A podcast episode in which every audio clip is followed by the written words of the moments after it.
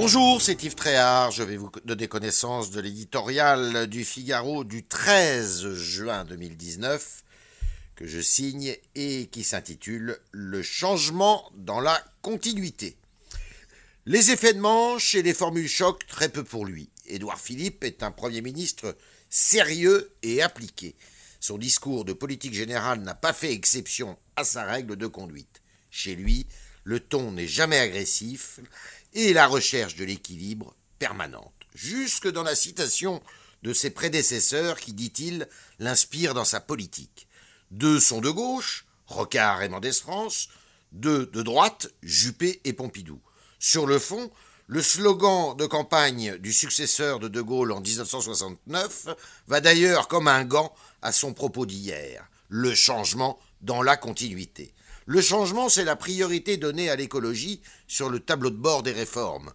Les européennes sont passées par là et le clin d'œil aux jeunes et à la poussée du vote vert est manifeste. La batterie de mesures annoncées va loin, de l'éolien en mer au recyclage du plastique.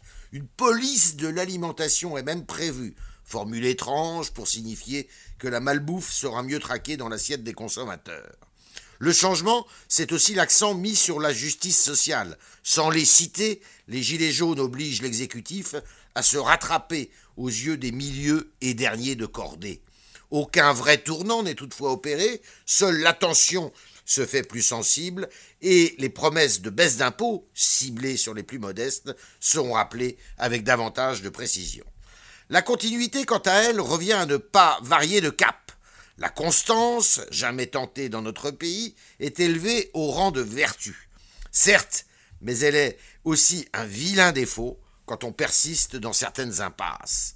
Celle des économies budgétaires, pas même esquissées alors qu'elles sont le préalable nécessaire au redressement du pays, celle de l'immigration également, sujet évoqué mais non assorti de décisions fermes alors qu'il reste la source d'inquiétants désordres. L'audace eût été de s'engager enfin sur ces deux fronts. Édouard Philippe a préféré lancer la réforme de la PMA pour toutes les femmes. Pour l'avenir de la France, on ne peut que le regretter.